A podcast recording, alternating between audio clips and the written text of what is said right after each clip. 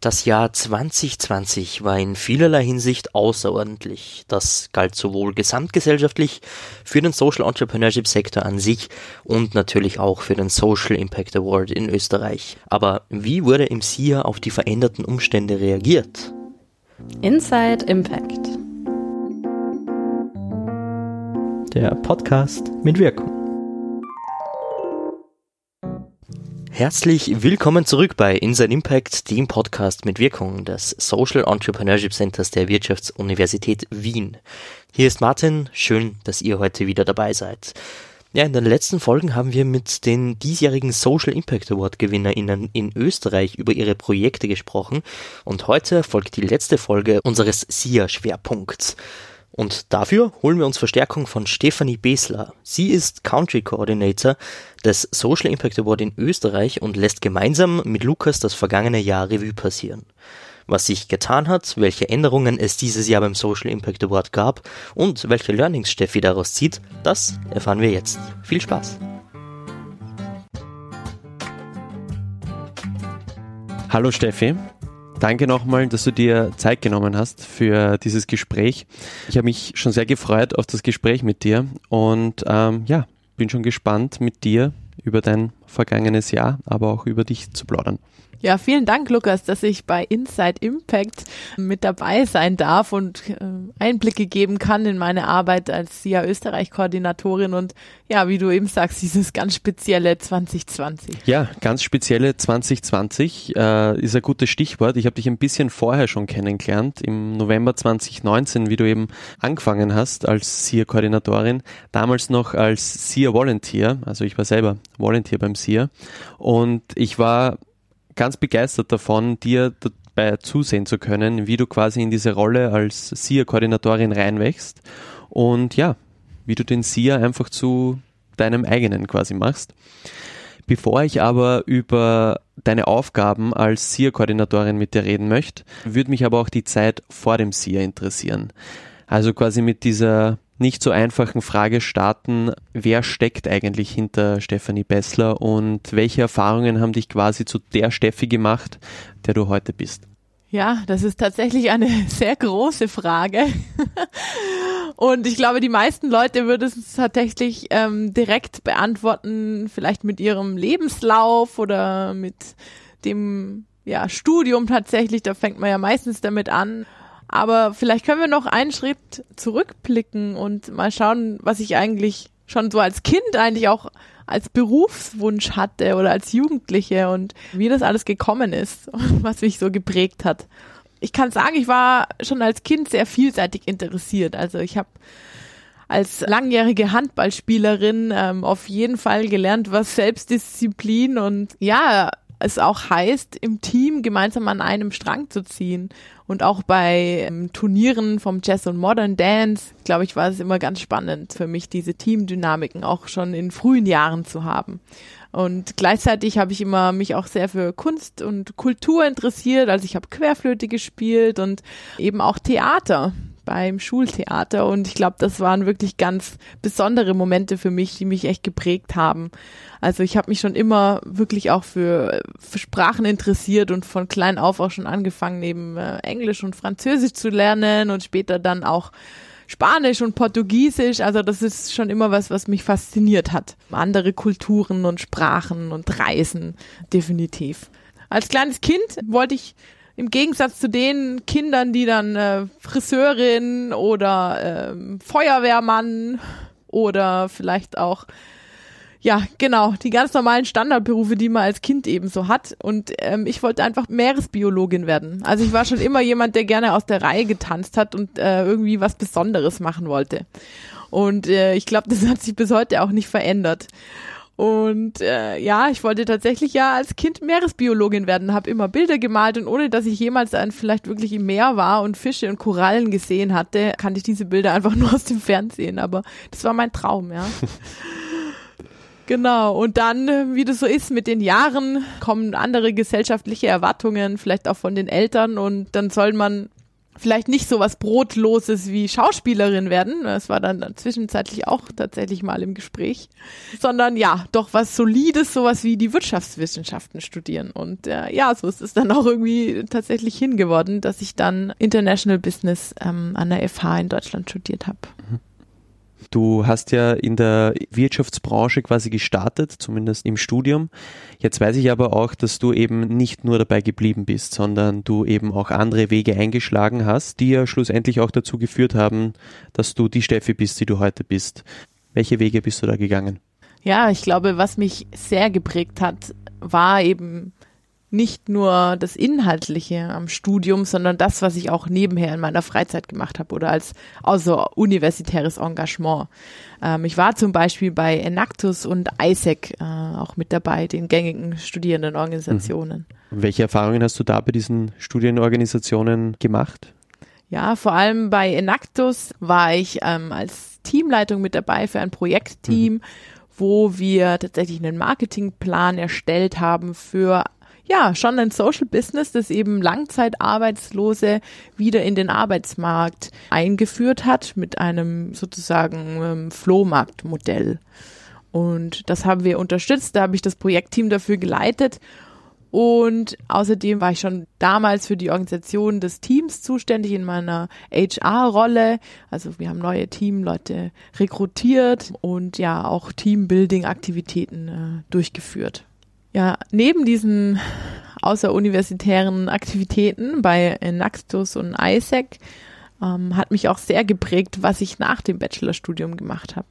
Und zwar war ich bei Engagement Global mit dabei, bei dem ASA-Programm in Deutschland ist es ein globales Programm, wo es um den Austausch und Projektarbeit zwischen verschiedenen Ländern geht und eben ganz speziell um Antirassismusarbeit, um globales Lernen, also dass eben auch Länder des globalen Südens dem globalen Norden was beibringen können und nicht eben nur andersrum, wie man das so kennt. Also wirklich auch sehr kritisch mit dem Konzept der Entwicklungszusammenarbeit äh, umgegangen wurde.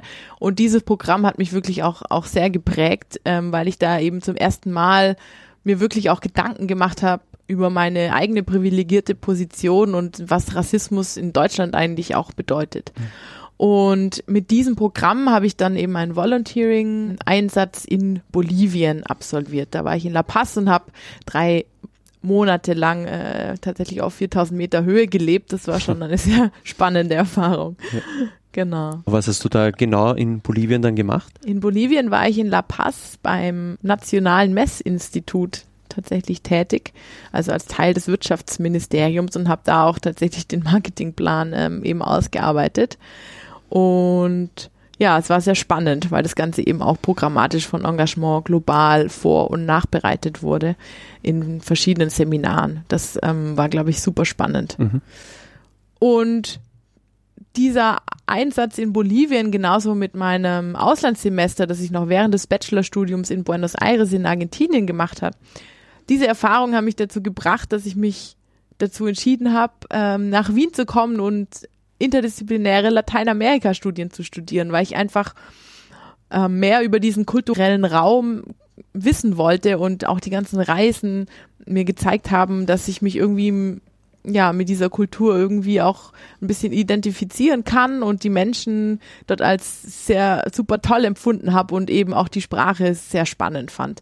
Und da wollte ich mich einfach mehr damit auseinandersetzen und bin dann fürs Lateinamerika-Studium nach Wien gekommen und habe dann zusätzlich noch ähm, das Studium der internationalen Entwicklung im Master an der Universität Wien begonnen. Und ich habe da eben einen sehr guten Fit gesehen, weil sie eben beide sich sehr kritisch mit gesellschaftlichen Dynamiken, Machtstrukturen auseinandersetzen und ich eigentlich auch einfach das Gefühl hatte, dass mir im Businessstudium was gefehlt hatte. Also ich wollte mehr in die gesellschaftswissenschaftliche Richtung gehen. Ganz plump gesagt, im Businessstudium schaut man, dass die Zahl eben grün oder schwarz ist anstatt rot. Und man hat aber sich nie wirklich die Grundlagen so richtig ähm, angeschaut und überlegt, warum ist unser Wirtschaftssystem, wie es ist. Und ich war einfach schon immer ja sehr neugierig und habe Sachen hinterfragt. Und da habe ich gemerkt, okay, mit sozialwissenschaftlichem Studium ähm, kann ich da einfach noch mehr hinter die Kulissen blicken und es auch gut verknüpfen. Und da habe ich eben sehr schnell gemerkt, dass gerade dieser Studiumszweig ähm, der internationalen Entwicklung mir auch andere Ansätze gezeigt hat, ähm, alternative Ansätze, wie man Gesellschaft und auch das Wirtschaftssystem denken kann. Und es wurde aber sehr, sehr kritisch gesehen und man hat wenig in Lösungsansätzen gedacht. Und gerade dieses lösungsorientierte Denken, ähm, wo eben oftmals dann das kritische Hinterfragen fehlt im Businessstudium, das miteinander zu verbinden, das war auf jeden Fall sehr spannend für mich und ich glaube, das hat mich auch geprägt, äh, definitiv in meiner Ausbildung und wie ich auch heute so ein bisschen auf die Welt schaue. Und ja, diese Kombi ist spannend. Wie eben erwähnt, es war für mich einfach ein sehr, sehr spannender kultureller Raum, wo ich einfach das Gefühl hatte, dass viele alternative Denkansätze und auch Gesellschaftsmodelle ähm, dort vorhanden sind und ich wollte einfach mich näher damit beschäftigen und auch vor Ort die, die Leute kennenlernen, da in Austausch treten und ähm, vor allem auch sehr partizipativ forschen. Und mit meinen Masterarbeiten hat mich eben vor allem interessiert, welche soziale Innovationen es eben in diesen Regionen gibt. Und in meiner ersten Masterarbeit habe ich mir vor allem angeschaut, wie das Konzept der kommunalen Kommunikation ähm, funktioniert. Das heißt, ich bin in die Favelas von Rio de Janeiro gegangen und habe sehr partizipativ mit Basisorganisationen, mit kommunalen Journalistinnen ähm, gearbeitet und mir angeschaut, wie sie eben eine alternative Narrative zu den rassistischen Stereotypen, die eben in den Medienkonglomeraten und generell der Mainstream-Berichterstattung über sie vorherrschen. Und wie sie eben mit einer eigenen Narrative da ein bisschen dem entgegentreten wollen und wie dadurch dann letztendlich auch eben soziale, gesellschaftliche Transformation stattfinden kann. Also dieses Thema der sozialen Innovation auf lokaler Ebene im, in Verbindung mit Transformation von Gesellschaften ähm, hat mich einfach schon von Anfang an sehr interessiert. Also ich habe wirklich versucht, mit den Leuten gemeinsam diese Forschung auch umzusetzen und zu erarbeiten. Und ich glaube, das hat mich auch sehr geprägt, dass ich gesehen habe, okay, wenn die Leute wirklich lokal selbst von diesem Problem betroffen sind und teilweise eben auch äh, keine Unterstützung haben und wirklich selbst aktiv werden müssen, um Probleme zu lösen, da ist es dann, wo wirklich diese soziale Innovation entsteht und wie sie ja auch ähm, dann weitergetragen werden kann. Und das fand ich eben sehr, sehr spannend, diesen Aspekt auch noch näher zu betrachten in meiner zweiten Masterarbeit, wo ich mir das Ganze dann in Kombination mit der Stadtforschung angeschaut habe. Dazu bin ich dann nach Medellin gegangen und war dann dort auch ein halbes Jahr und ähm, habe mich vor allem damit beschäftigt, wie eben soziale Innovationen dort die Gesellschaft ähm, transformiert haben und wie das Ganze auch verschränkt ist mit anderen Disziplinen. Also für mich ist es sehr, sehr wichtig und ich bin eine starke Verfechterin von transdisziplinären Ansätzen. Also wenn ich wirklich disziplinäre Grenzen aufbreche und Theorien und Methoden miteinander verschränke. Und da ist gerade so eine partizipative Forschung ähm, ein sehr, sehr wichtiges Instrument, aber gleichzeitig eben auch die Verschränkung von verschiedenen Theorien, wie ich auf eine Problematik blicke. Mhm. Und in Medellin habe ich das Ganze eben gemacht mit Ansätzen der ähm, kritischen Stadtforschung, der dekolonialen Theorie, aber auch der Friedensforschung. Also ähm, es waren noch ein paar mehr. Also ich glaube, das so vernetzt zu denken ist, glaube ich, was mich auch ausmacht und was ich auch immer sehr spannend finde, ja, nicht nur auf eine Problematik aus einer Blickrichtung zu blicken. Und das habe ich eben auch versucht in Medellin und in Rio zu tun. Mhm. Ja, ich finde das sehr interessant, wie du quasi schon in deinen Masterarbeiten da versucht hast, ganz partizipativ mit den Menschen vor Ort quasi Lösungen zu entwickeln oder zumindest zu schauen, okay, welche soziale Innovation daraus äh, entsteht. Und da sind wir ja eigentlich dann schon sehr nahe an der Mission vom SIA. Und deswegen würde mich da interessieren, wie es dich schlussendlich zum SIA gebracht hat. Also du hast jetzt einen sehr breiten Erfahrungsschatz quasi äh, beschrieben. Wie hat dich dieser Weg quasi zum SIA gebracht? Ja, das war tatsächlich durch die letzte Station meines Forschungspraktikums bei Ruta Enne in Medellin. Das Ganze ist eben ein Joint Venture aus ähm, öffentlichen und privaten Institutionen, die Innovation in der Stadt vorantreiben möchten und Entrepreneurship. Und da war ich im Innovation Laboratory und habe mit Design Thinking Methoden quasi verschiedene Sektoren begleitet. Einmal der öffentliche Sektor, also aus Ministerien, den Bildungssektor, also Lehrerinnen von öffentlichen privaten Schulen und gleichzeitig eben auch aus dem privaten Sektor, also Firmenvertreterinnen. Hm.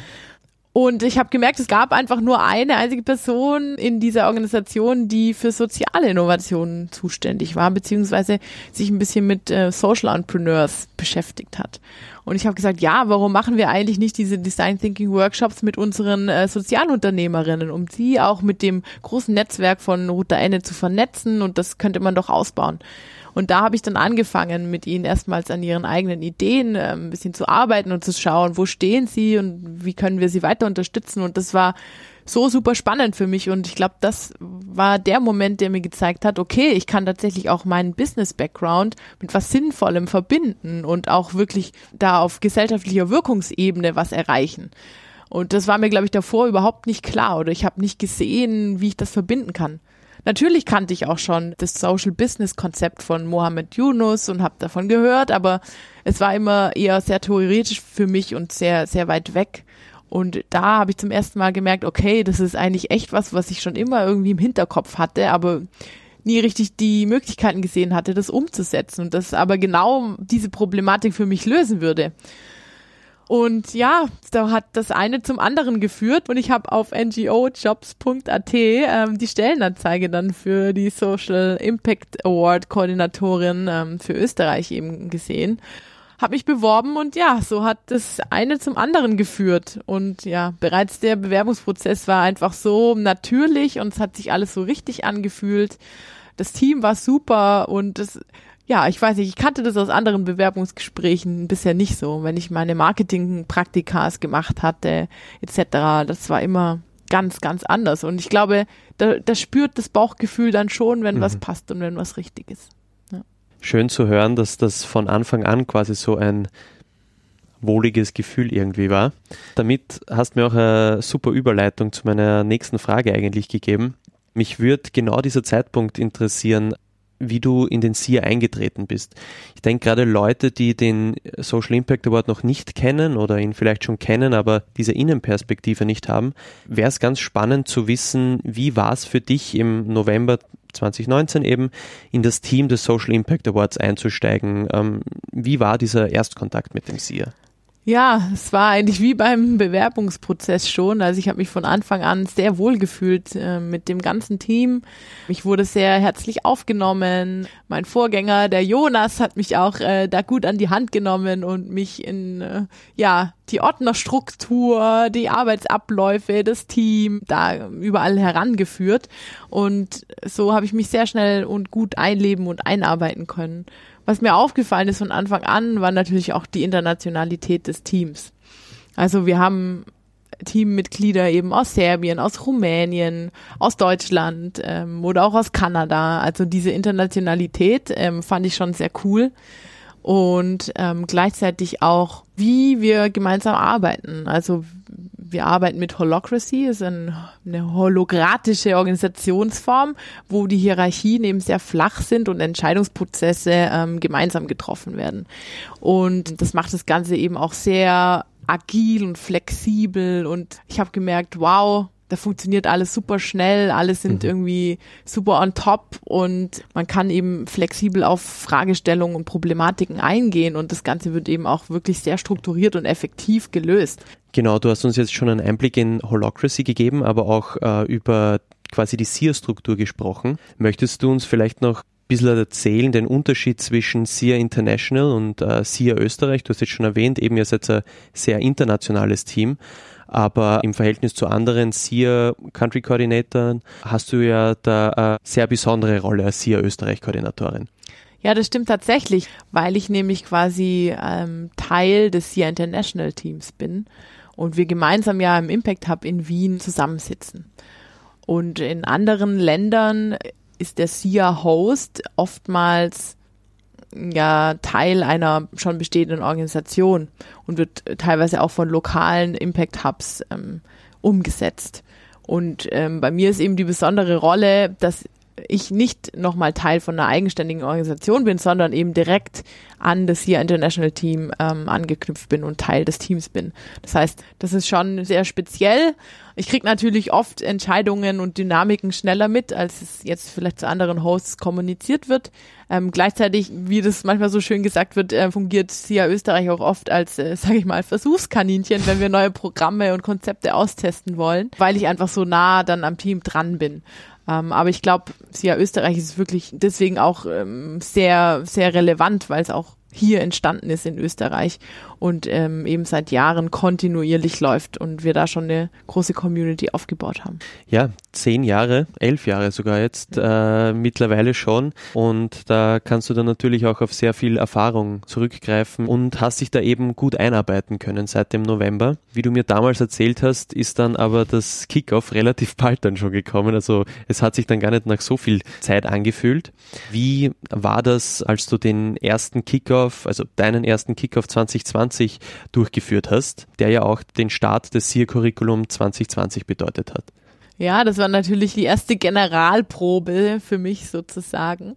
Äh, das erste große Event im Impact Hub, noch mit 80 Leuten im Event Room durchführen zu können, war ein super tolles Gefühl. Es war super spannend, die ganzen Akteurinnen aus dem Netzwerk dort zu treffen und ähm, das Programm äh, starten zu lassen und auch mit Social Entrepreneurs aus Österreich ja in Austausch zu treten das war tatsächlich ein wunderbares Event und ich bin sehr froh, dass das noch tatsächlich eine Woche vor dem ähm, nationalen Lockdown dann passiert ist. Ich konnte sogar auch noch ein Social Impact Weekend an der Wirtschaftsuni, an der WU hier in Wien durchführen.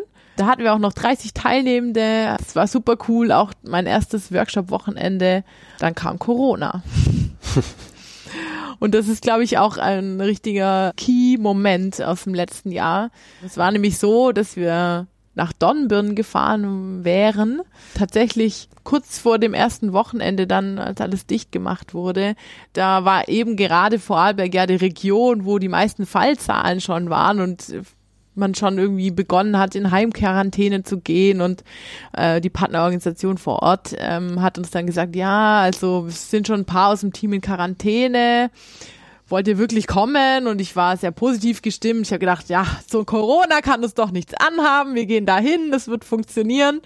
War sehr positiv gestimmt. Und dann hieß es auf einmal, ja, wir sind jetzt alle in Heimquarantäne. Eigentlich kann euch niemand den Schlüssel übergeben ähm, für den Workshop morgen. Und das war dann abends um 8 Uhr. Ich hätte mich morgens, glaube ich, um 6 Uhr direkt in den Zug setzen müssen ja, das war dann eine sehr kurzfristige Absage des Workshops und glaube ich wirklich symbolisch für dieses unsichere und crazy Jahr.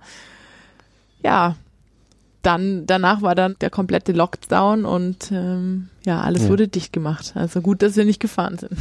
Da folgt dann natürlich gleich die Frage drauf, ähm, wie hast du auf Covid-19 und auf die Umstellungen reagiert? Vielleicht wie auch das SIA an und für sich reagiert hat. Ja, also ich glaube, direkt am Tag, nachdem wir entschieden haben, nicht nach Dornbirn zu fahren, habe ich gegoogelt, how to do Workshops online. Also ich habe direkt Zoom entdeckt, ja, und direkt am nächsten Tag die Zoom-Schulung gebucht. Hab mir dann äh, beigebracht, how to Zoom. Und ja, eine Woche später hatten wir schon unser erstes Webinar. Also ich glaube, das war wirklich super, super schnell, wo wir da adaptiert haben und die Formate umgestellt. Ähm, das war natürlich auch mit einem super Support von SIA International. Sie haben auch super fleißig unsere Offline-Formate eben in Online-Formate übersetzt und auch den anderen SIA-Hosts in den anderen Ländern zur Verfügung gestellt. Und ich glaube, wir haben einfach, wie gesagt, sehr flexibel und sehr schnell reagiert. Und ich glaube, das war auch sozusagen unser Starterbonus, weil am Anfang haben die Webinare auch echt gut funktioniert. Die Leute waren super neugierig auf Zoom, auf Online-Formate ähm, und ja, ich glaube, das haben wir sehr schnell hinbekommen. Und als es dann hieß, dass der nationale Lockdown tatsächlich stattfindet und wir diese Situation wohl doch für etwas länger haben werden, habe ich natürlich sehr schnell entschlossen, okay, wir werden jetzt auf jeden Fall die erste Jahreshälfte komplett äh, in den Online-Raum befördern und habe dann das erste Halbjahr komplett eben auf Online-Formate umgestellt. Also ja, von Workshops auf Webinare und andere Formate, die offline geplant waren, eben auch ähm, online. Also anstatt den 32 geplanten physischen Workshops in neun Städten in Österreich sind es dann letztendlich nur vier Workshops geworden, neun Webinare, aber tatsächlich eine große Anzahl an Online-Unterstützungsformaten, insgesamt 40, also unter anderem auch den One-on-One-Coachings oder auch ähm, unseren Lunch-Talks ich habe das als sehr interessant wahrgenommen, äh, wie schnell der SIA als Organisation eben da, darauf reagiert haben und nicht nur auf Webinare umgestellt haben, sondern wirklich neue Formate auch entwickelt haben und in diesen neuen Bedingungen quasi versucht haben, den Bewerberinnen, äh, den Finalistinnen auch wirklich äh, Unterstützung auf digitaler Ebene quasi zu bieten. Was mich jetzt auch noch interessieren wird, wie hast du quasi diese Webinare miterlebt oder auch die Online-Formate äh, miterlebt? Welche Erfahrungen hast du da gesammelt, wo du sagst, die hätte ich sonst nicht gemacht? Ja, also ich glaube, eines der Dinge, die ich sehr schnell gelernt habe, ist, dass es einfach ganz anders ist als offline. Man muss mit einer ganz anderen Erwartungshaltung reingehen und sich ganz anders vorbereiten und auch das Energielevel ist total anders. Natürlich bist du komplett fertig nach einem ähm, dreitägigen Workshop-Wochenende, aber du bist genauso komplett fertig nach zwei Stunden Online-Workshop. Deine Attention Span ist, ist ganz anders fokussiert. Du musst dich ähm, auf ganz andere Sachen einlassen, die eben alle auf ein, zwei Bildschirmen vor dir in ganz kurzer Zeit passieren. Man muss schon, man ist schon ein bisschen gezwungen, ähm, Multitasking zu betreiben, würde ich schon fast sagen. Ja, was ich auch sehr schnell gelernt habe, ähm, Energizes are key und man muss sich auch einfach mal lächerlich machen, ja.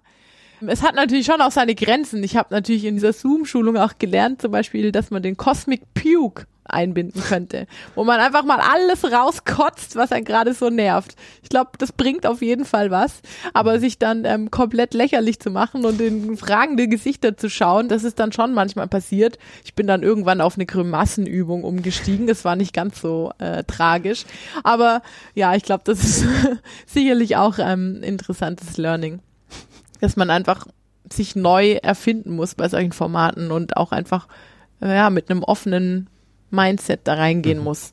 Genau. Ich glaube, dass wir unser Curriculum und unser Angebot in den Online-Raum verlagert haben und auch wirklich neue Formate gefunden haben, wie zum Beispiel unsere Online-Lunch-Talks, hat gezeigt, dass es auch Möglichkeiten gibt, den Online-Space besser auszunutzen und auch Leute zu erreichen, die man sonst nicht erreichen würde. Also allein für unsere Events und Webinare in der Discovery Phase, also die erste Jahreshälfte, ähm, konnten wir 650 Leute erreichen in über 16 Dörfern und auch Städten. Also wir sind auch mehr in die ländliche Region gekommen, wenn jemand vielleicht nicht unbedingt die Möglichkeit hat, in die Stadt zum Workshop zu fahren. Also ich glaube, das sind auch positive Sachen, die wir wirklich festgestellt haben dieses Jahr. Und auch diese digitalen Mittags Tisch, wie wir es genannt haben, als Kooperationsprojekt mit Setup eben aus Innsbruck, konnten wir dann auch im Radio äh, bespielen und konnten so fast 50.000 junge Menschen erreichen. Und unsere Livestreams, die wir von den Lunch Talks ähm, auch im Facebook gehabt haben, hatten über 22.800 Views. Also ich glaube, das sind schon neue Zahlen und neue Dimensionen, die man da erreichen kann. Und ähm, das sind sicherlich auch Ideen, die wir für nächstes Jahr mitnehmen können. Gleichzeitig hat es natürlich auch negative Seiten. Also im Online-Webinar ist natürlich nicht so möglich, sich auszutauschen oder sich zu vernetzen. Man ist eingeschränkter für diverse Formate, die man sonst offline oft ähm, angeboten hat. Und das neu, natürlich umzudenken und nicht nur zu sagen, ja, ich shifte jetzt alles, was ich offline gemacht habe, ins Online-Format, das funktioniert nicht, ja. Und wir haben auch gemerkt, dass dieses Jahr dann mit der Zeit so eine gewisse Zoom-Fatigue aufgekommen ist. Mhm. Ne? Also die meisten haben schon mit Microsoft Teams oder mit Zoom ihre Vorlesungen, ihre Sportkurse, wahrscheinlich auch noch den Austausch mit der Familie und Freunden abends und dann nochmal sich auf Zoom einzuloggen für ein Webinar ja, ich glaube, das kam dann tatsächlich mit der Zeit. Und das sind natürlich neue Herausforderungen, wo man auch einfach innovativ sein muss und sich überlegen, okay, welchen Mehrwert können wir jetzt bieten und wie können wir das Ganze gestalten. Ja, also so eine neue Zeit bringt auf jeden Fall positive Effekte, aber wie du schon sagst, Herausforderungen. Eine so eine Herausforderung war ja auch das Finalist Announcement 2020, wo eben dann die Finalistenprojekte bekannt gegeben werden. Für gewöhnlich war das immer im Offline-Format und dieses Jahr eben zum ersten Mal im Online-Modus. Welche Herausforderungen gab es da für dich? Wie war generell diese ganze Situation? Ja, das war sicherlich ähm, sehr spannend, nach dem Offline-Kick-Off dann ein Full-on äh, Online-Format zu haben. Und ja, wir hatten, glaube ich, ein sehr, sehr komplexes technisches Setup und da an der Stelle möchte ich nochmal betonen, dass du, Lukas, in deiner Volunteer-Rolle ähm, da auch super mit unterstützt hast und äh, ohne dich wäre das sicherlich so nicht machbar gewesen. Wir hatten das Ganze als reines Streaming-Event über Facebook geplant. Man konnte sich eben auch online auf Zoom dazuschalten. Und ja, wir hatten gleichzeitig Visual Recording, also wir haben auch digital gemalt. Das war, glaube ich, sehr wild, für drei Bildschirme aufgestellt, alles miteinander verkabelt. Das war ein sehr interessantes technisches Setup. Und natürlich auch immer die Angst, dass irgendwas Technisches nicht funktionieren könnte und wie man dann darauf reagiert. Was ich sicherlich am befremdlichsten fand, war, dass ja wir kein Publikum hatten. Das heißt, ich habe eigentlich eine Stunde lang nur mit dem Screen geredet und mich selbst gesehen und auch wenn das Publikum geklatscht hätte, wenn ich quasi einen Finalist verkündet habe, dann, dann kam da natürlich nichts. Und wir haben uns dann überlegt, okay, wir blenden das Ganze eben äh, virtuell an, als virtuelles Klatschen. Ja, das war schon äh, sehr merkwürdiges Gefühl. Aber man gewöhnt sich ja äh, bekanntlich an alles, aber ich glaube, da haben wir gemerkt, okay, vielleicht probieren wir das nächste Event irgendwie hybrid, wenn es geht. genau. Ja, komisch, aber auch tatsächlich sehr lustig, diesen digitalen Applaus immer wieder einzuspielen. Kann nur von mir auch sagen, das war auf jeden Fall eine, eine spannende neue Herausforderung. Aber ich denke, wir haben es super gemeistert. Die Finalistinnen, die ich interviewt habe, haben auch gesagt, trotz des physischen Disconnects war dieses Finalist Announcement trotzdem mit sehr viel Spannung geladen und sie haben mitgefiebert, ob sie es jetzt wirklich in die SIA-Inkubation schaffen oder nicht. Und ähm, auch die positiven Emotionen waren äh, dementsprechend groß, als sie gehört haben, dass sie Finalisten sind. Und über diese zehn Finalistinnen-Projekte würde ich jetzt auch gern mit dir reden, weil ihr seid ja dann quasi über den Sommer hinweg gemeinsam in die SIA-Inkubation gestartet und habt da über den Sommer gemeinsam verbracht quasi. Und da würde es mich interessieren, wie das für dich war. Du hast es in Lateinamerika schon miterlebt, aber jetzt auch in Österreich mit diesen jungen, innovativen Menschen den Sommer zu verbringen und die zu begleiten mit ihrem Projekt. Ja, das war für mich, glaube ich, sicherlich der tollste Moment, dann zu wissen, okay, ich habe meine zehn Finalistinnen-Projekte und mit denen darf ich jetzt wirklich auch gemeinsam arbeiten und sie begleiten. Darauf habe ich mich am allermeisten gefreut. Vor allem, weil bei diesen Online-Formaten dieser Feedback-Loop halt so nicht wirklich gegeben ist. Es war einfach anders, ja. Und als ich dann Tullen und unser erstes Bootcamp in Tullen planen konnte und wusste, okay, wir fahren jetzt wirklich dazu 25 nach Tullen und Corona und die Regelungen zu dem Zeitpunkt haben es eben hergegeben. Das war äh, Mitte Juli. Es war einfach äh, wunderschön. Also sich da wirklich kennenzulernen, die Kohorte gemeinsam zusammenzubringen, verschiedenste Teambuilding-Aktivitäten zu starten und auch einfach mal im Garten Tullen spazieren zu gehen, sich kennenzulernen, sich auszutauschen. Das war einfach wunderschön und das hat mir wieder gezeigt, weshalb ich so gerne für den SIA arbeite, weil ich eben diesen Austausch mit den angehenden Social Entrepreneurs eben auch habe, ja, und auch sehen kann, wie sie sich weiterentwickeln. Also ich glaube, das war tatsächlich das Highlight für mich zu sehen, wie ein Team gestattet ist in die Inkubation. Zum Beispiel das Beispiel von Man in Care and Education, ja, sie sind in Tullen aufgetaucht und kannten sich noch nicht mal im Team und haben mir gesagt, ja, da kommt dann noch ähm, das andere Teammitglied, das kenne ich aber noch gar nicht persönlich. Und wie ich dann eben sehe, dass sie den, jetzt den SIA gewonnen haben und wie sie sich weiterentwickelt haben und wie sie auch sagen, wow, wir haben so viel dazu gelernt. Das sind einfach die Momente, wo einen als SIA-Koordinatorin äh, so glücklich machen und einem wieder zeigen, ja, dass die Arbeit, die man tut, auch tatsächlich eine Wirkung hat. Ja. Ja, vor allem schön zu hören, wenn man im Vorhinein eben über die Covid-Herausforderungen spricht, dass es dann doch so zufriedenstellend ist, mit diesen Leuten quasi zu interagieren. Gab es da sonst noch irgendwelche persönlichen Highlights, wo du sagst, auf das blicke ich wirklich ganz besonders zurück während der SIA-Inkubation? Ja, das sind tatsächlich die Momente, die wir gemeinsam in einem, also physisch verbringen konnten. Wir waren tatsächlich, wir haben alles durchgemacht. Wir haben ja in Tulln zu 25 gemeinsam unser erstes Bootcamp abgehalten. Unser zweites Bootcamp war dann schon mit Abstandsregeln und mit Maske im Impact Hub und das dritte Bootcamp war sogar gänzlich online, weil sich eben auch äh, kontinuierlich die Corona-Regeln verschärft haben und man natürlich auch da ähm, den Maßnahmen gerecht werden musste. Und ja, sicherlich ein Highlight war deswegen auch der Moment beim ersten Bootcamp in Tulln, als wir abends, nachdem das Programm aus war, noch gemeinsam in Tulln äh, um die Häuser gezogen sind und auch den ein oder anderen Wein, äh, das Gläschen Wein uns genehmigt haben und einfach so lange über die verschiedensten Themen, auch vielleicht ganz unabhängig vom eigenen äh, Venture oder der Projektidee gesprochen haben. Und wie ich gemerkt habe, dass wir, obwohl wir eine sehr diverse Gruppe waren und wirklich der Altersunterschied nicht größer hätte sein können, also von 16-Jährigen bis 30-Jährigen, die ganze Bandbreite, die, die Themen ja auch sehr divers waren und auch die Hintergründe und die Erfahrungen der Leute. Aber trotzdem hat sich so ein Gemeinschaftsgefühl ergeben und ich glaube, das ist auch das, was die Finalistinnen und die Gewinnerinnen ähm, sicherlich ja auch gesagt haben, dass sie das am schönsten fanden von dieser, dieser Inkubationszeit, ne? dass man da einfach diesen Zusammenhalt in der Gruppe auch hat.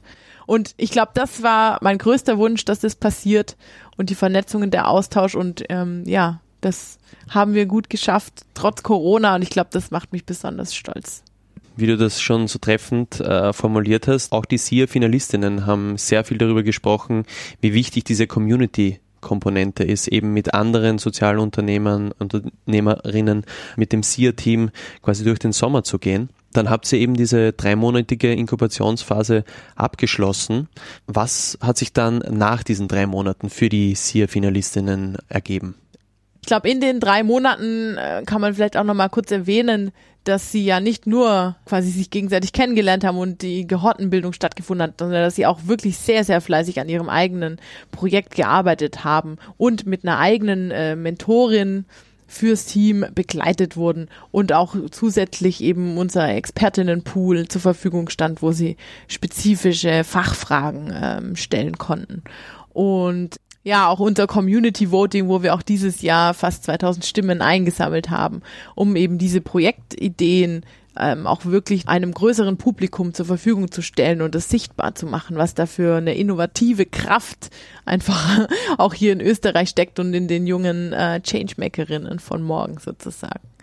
Und wie du eben gesagt hast, nach der Inkubationsphase ist der SIA eben noch nicht zu Ende, weil dann gibt's eben die Awardvergabe. Also es gab unsere Award-Zeremonie am 3. Oktober dieses Jahr und es war tatsächlich das erste hybride SIA-Event, wo wir die Teams, die die Projektidee vor der Jury gepitcht haben, eben im Impact Hub anwesend hatten und es gleichzeitig eben per Live-Übertragung zugänglich war fürs Publikum, ähm, das sich vorher dazu angemeldet hatte. Und das war, glaube ich, eine sehr äh, spannende Geschichte. Es hat aber sehr gut funktioniert und da hatten wir jetzt nicht die Problematik, dass wir die Klatscher wieder virtuell einblenden mussten. das war sehr schön, dass es auch im Raum passiert ist. Genau. Nachdem wir dann unsere fünf äh, Gewinnerprojekte ausgezeichnet haben bei der Award Ceremony, war jetzt Ende November eben unser großer Online-SIA Summit. Das war, glaube ich, auch nochmal ein super spannendes Event, weil da wirklich alle Gewinnerinnen und in diesem Fall auch Finalistinnen aus allen SIA-Ländern zusammenkommen und sich eben austauschen und gemeinsam auch vielleicht an Fragestellungen arbeiten, die sie gerade momentan beschäftigt. Und dieses Jahr war es eben sehr besonders, weil wir die ganze Community eingeladen hatten und das Ganze eben mit einer Open Space Technology auch organisiert wurde. Das heißt, es war sehr interaktiv mit den Teilnehmenden selbst auch gestaltet. Und ich glaube, dieses Jahr hatten wir die besondersten Speakerinnen auch eingeladen, unter anderem auch Beatrice Finn, eine Nobelpreisgewinnerin und auch generell verschiedenste Speakerinnen von verschiedenen Organisationen. Das war sehr, sehr inspirierend. und glaube ich auch äh, cool für unsere Finalistinnen, sich zu vernetzen. Es gab einen wunderschönen Moment beim Online Summit, als ich erfahren habe, dass ähm, Anna von Uptraded, von einem diesjährigen Gewinnerteam, sich tatsächlich fürs Volunteering-Programm für Sina in Uganda beworben hat. Sina ist unser Host in Uganda und setzt den SIA eben dort um. Und bei Sina werden sie jetzt quasi mithelfen nächstes Jahr und vielleicht sogar dorthin fliegen und ähm, sie unterstützen und mal schauen, wie soziale Innovation in einem der größten Refugee Camps äh, funktioniert. Also super cool, dass sich an auch solche Dynamiken ergeben. Und ich glaube, da gibt es viele andere Beispiele. Wir hatten jetzt dieses Jahr auch ein Alumni-Event äh, in Österreich und da kam auch noch mal raus, wie wichtig eigentlich diese Vernetzung ist, weil man eben Synergien nutzen kann und gemeinsam auch coole Projekte starten kann, weil oftmals arbeiten unsere Projekte auch an ähnlichen Themenbereichen oder haben eine ähnliche Zielgruppe und ähm, da gemeinsame Sache zu machen, ist, glaube ich, super spannend. Zum Beispiel Plastikpreneur ist ein SIA Alumni-Projekt ähm, und auch Semina Sie sind eben beide tatsächlich in Uganda auch ähm, schon tätig und haben diesen Markteintritt, sage ich mal, auch über unsere SIA Connections eben zu Sina geschafft und sind auch schon in Austausch mit Tetragon, ähm, ein anderes SIA-Projekt das eben jetzt auch gerne in ja den globalen Süden expandieren möchte und mal schauen möchte, ob es da potenzielle ähm, Abnehmerinnen für ihr Produkt gibt. Das heißt, da sind ganz, ganz spannende Dynamiken, die auch unter den Alumnis ähm, entstehen und dieser Community. Das heißt, das ist auch wirklich nochmal dieses Jahr ein großer Fokus gewesen, da äh, neue Alumni-Projekte zu starten. Eines der Pilotprojekte für Österreich ist tatsächlich das ähm, Buddy-System, das wir jetzt versuchen aufzuziehen, was eben verschiedene Alumni eben nochmal zusammenbringt und das Mentoring aus der Inkubation sozusagen ähm, dort auch fortgeführt werden kann. Und es passiert auch sehr viel auf internationaler Ebene. Also Corinna ist eine, unsere neue Alumni-Managerin, auch seit letztem Jahr im Juni. Und sie hat da auch jetzt viel vorangetrieben, sodass wir unsere internationale Alumni-Community auch aufbauen können das zeigt auch nochmal, dass das hier nicht an nationalen Grenzen endet, sondern dass es da auch ganz viele internationale und globale Möglichkeiten gibt. Und das finde ich sehr schön, dass da eben globaler Impact geschaffen wird quasi. Jetzt haben wir allgemein schon sehr viele spannende Einblicke zum vergangenen Jahr bekommen. Nicht nur für dich, Steffi, sondern auch für den SIA. Und ich würde jetzt gerne einen reflektiven Blick nach vorne mit dir wagen. Also ein bisschen zu schauen, okay, welche Herausforderungen hat das vergangene Jahr quasi für dich ergeben und welche Lernerfahrungen hast du da für dich und für deine zukünftige Arbeit mitnehmen können? Gerade eben mit Covid-19 haben sehr viele Menschen wichtige Lernerfahrungen gemacht. Mich würde interessieren, was hast du da für dich selbst mitgenommen? Also auf persönlicher Ebene, glaube ich, war das wichtigste Learning einfach auch mal zu akzeptieren und sich wirklich nochmal bewusst zu machen, dass dieses Jahr einfach extrem herausfordernd war auf allen Ebenen. Ich glaube auch wirklich auf der persönlichen und das einfach auch mal anzunehmen und zu akzeptieren. Ich glaube, das war auf jeden Fall ein wichtiger erster Schritt und ähm, sich dann auch nicht selbst zu sehr zu pushen oder mit sich ins Arge zu gehen, zu sagen, ja, warum hast du denn nicht und du hättest doch noch viel mehr machen können. Ähm, es war einfach sehr herausfordernd und man muss ja auch schauen, dass es einem selbst dabei ganz gut geht. Also ich habe dieses Jahr auch tatsächlich sage ich mal, äh, Meditation, Mindfulness und Resilience-Training für mich entdeckt als eine Form, wie ich eben mit so ganz herausfordernden Situationen umgehen kann, weil ich gemerkt habe, wenn sich die Welt so um mich dreht und alles ganz unsicher ist und man einfach keine solide Entscheidung mehr treffen kann, wie die Zukunft genau aussieht auf verschiedenen Ebenen, sei es persönlich oder auch beruflich, dann ist es eben sehr wichtig, dass man diese innere Ruhe bewahren kann und es einem selbst gut geht. Und ähm, ja, da gibt's ja auch super Angebote vom Impact Hub selbst und ich habe mich auch so drum gekümmert. Auch von der NGO Academy gibt's immer wieder Workshops zu Resilience oder Mindfulness. Und ja, da habe ich mich eben überall angemeldet und habe gesagt, so, jetzt gehen wir das mal an. Und ich glaube, das war eines der Dinge, die ich vielleicht nicht unbedingt in meinen Fokus gesetzt hätte, wenn dieses Jahr nicht so krass herausfordernd gewesen wäre. Und äh, das würde ich sagen, ist äh, doch eines der positiven Dinge, die ich da mitnehmen kann. Und außerdem ähm, mache ich gerade auch noch ein persönliches Coaching, wo es auch tatsächlich um Leadership Skills geht und wie man auch andere Leute motiviert und führen kann. Und das ist auch jetzt ein persönlicher Fokus von mir und was mir jetzt wichtig geworden ist in diesem Jahr, wo ich gesehen habe, okay, man muss auch ein bisschen an sich selber nebenher arbeiten, auch wenn man versucht, alles zu geben in seinem Beruf. Und ich glaube, das sind wichtige Dinge, die ich dieses Jahr gelernt habe und die ich jetzt auch mitnehme ins nächste Jahr auf persönlicher Ebene. Sehr schön zu hören, dass du da quasi auch die Krise für dich nutzen konntest, um quasi dir selber ein bisschen bekannter zu werden und das halt proaktiv quasi angehen und sagen, na, und jetzt setze ich mich mit mir selber auseinander und mache mich quasi so ein bisschen zu einem besseren Ich. Das finde ich eine sehr schöne Message. Gab es sonst noch Lernerfahrungen, vielleicht abseits des Persönlichen, ähm, die du mit uns teilen möchtest? ja, wenn wir jetzt äh, wieder auf SIA-Ebene blicken, natürlich ganz spannend zu sehen, okay, was von diesen Online-Formaten ähm, funktioniert denn auch, wenn wir nicht mehr die ähm, Corona-Situation haben, ja.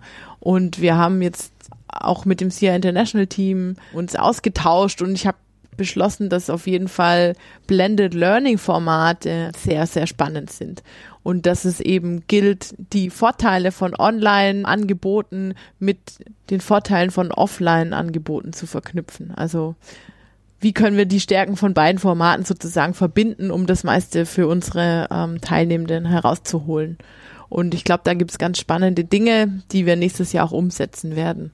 Wir haben auch gemerkt, dass verschiedene Sachen super gut funktionieren, ähm, wie zum Beispiel einen äh, persönliches Coaching-Angebot vor der SIA-Einreichung, wenn man wirklich mit ähm, einer unserer Mentorinnen oder Expertinnen aus dem Pool sich nochmal ganz dediziert die Einreichung anschauen kann, bevor man wirklich auf Abschicken klickt und ähm, da nochmal seine Projektidee auch einfach bespricht. Und wir werden das auf jeden Fall, die, die Blending Learning Formate ähm, für nächstes Jahr mit aufnehmen und versuchen, das äh, gut umzusetzen. Vielen Dank, Steffi, für den persönlichen Einblick und eben diesen Blick zurück ein bisschen. Du hast jetzt eh schon auch viel darüber gesprochen, was quasi sich in der Zukunft beim SIA tun wird. Was können die Zuhörerinnen 2021 vom SIA erwarten? Ja, auf jeden Fall ein Hammerjahr. Na, ich glaube, es gibt ähm, auch eine sehr spannende Entwicklung, weil es den Social Impact Award nächstes Jahr auch in Deutschland geben wird.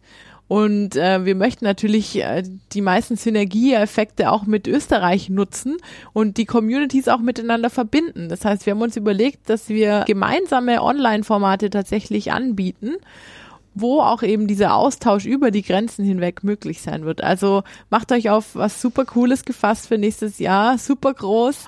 Und ja, das passiert dann am 1. März Wochenende. Da kann man eigentlich schon das Datum nennen. Von 5. bis 7. März planen wir nämlich ein großes Kickoff-Event mit einem, ja, Workshop, Online, Webinar-Format. Man darf noch gespannt sein. Ja, aber man sollte sich auch bald tatsächlich dafür dann auf der Webseite anmelden können. Ja, du hast es die Website schon genannt. Wenn es jetzt neue SIA-InteressentInnen gibt oder mögliche Kooperationspartner, wo können diese mehr von dir oder auch von dem SIA erfahren? Ja, also wenn ihr euch gerne mit mir vernetzen wollt, dann gibt's natürlich LinkedIn. da gerne einfach meinen Namen googeln. Aber wenn es jetzt um, um SIA und das Programm geht, dann ja, der beste Tipp ist, uns auf unseren Social Media Kanälen zu folgen. Also Facebook und Instagram ähm, auf jeden Fall. Und ja, gerne auch mal die SIA-Webseite nochmal anschauen, ähm, vielleicht den ein oder anderen Blogartikel nochmal zu diesem Jahr lesen, was alles so passiert ist. Und das Book of Inspiration vielleicht durchklicken und nochmal unsere Community Voting Videos von den Finalisten und Gewinnerinnen Projekte anschauen. Und ja, dort dann auch für den Kickoff im März anmelden und so nichts verpassen. Wenn die Leute jetzt gleich nach diesem Podcast auf eure Social Media Kanäle gehen wollen, was müssen sie dann eingeben? Ja, auf Instagram einfach Social Impact Award AT eingeben, alles zusammengeschrieben. Und auf Facebook unter Social Impact Award. Steffi, vielen herzlichen Dank für diesen persönlichen Einblick zu deiner Story, zu deinem Weg zum SIA, im SIA und deinem Jahr 2020. Ich glaube, da können sehr viele Leute sehr viel Erfahrung mitnehmen und ich möchte nochmal Danke von mir sagen für dieses Gespräch, aber auch an alle Finalistinnen und auch Peter Wandor für äh, diese Einblicke. Und so wie ich es jetzt auch bei den letzten Folgen gemacht habe, möchte ich auch dir jetzt nochmal die letzten Worte an unsere Zuhörerinnen überlassen. Ja, vielen Dank, Lukas, für unser nettes Gespräch. Und ja, ich hoffe, liebe Zuhörerinnen, ähm, dass ihr jetzt einen besseren Einblick über den Social Impact Award in Österreich bekommen habt. Und ja, Social Entrepreneurship ist auf jeden Fall gerade jetzt äh, wichtiger denn je, um Alternativen zum Status quo aufzuzeigen und ja, die Gesellschaft positiv formen zu können. Und ich möchte unser Gespräch noch mit meinem Lieblingszitat vom Online SIA Summit abschließen. Und zwar hat Hinerk, der Impact Hub äh, Wien Co-Gründer, dabei gesagt bei seinem Beitrag, Build Constellations instead of Stars. Close the loops and collaborate. Also, wir sind auch im nächsten Jahr mit dem Social Impact Award in Österreich für euch da und freuen uns, neue Konstellationen am Social Entrepreneurship Himmel mit euch zu gestalten, zu entdecken und sichtbar zu machen. Wir freuen uns auf euch. Das sind doch schöne Abschlussworte. Vielen Dank dir, Steffi.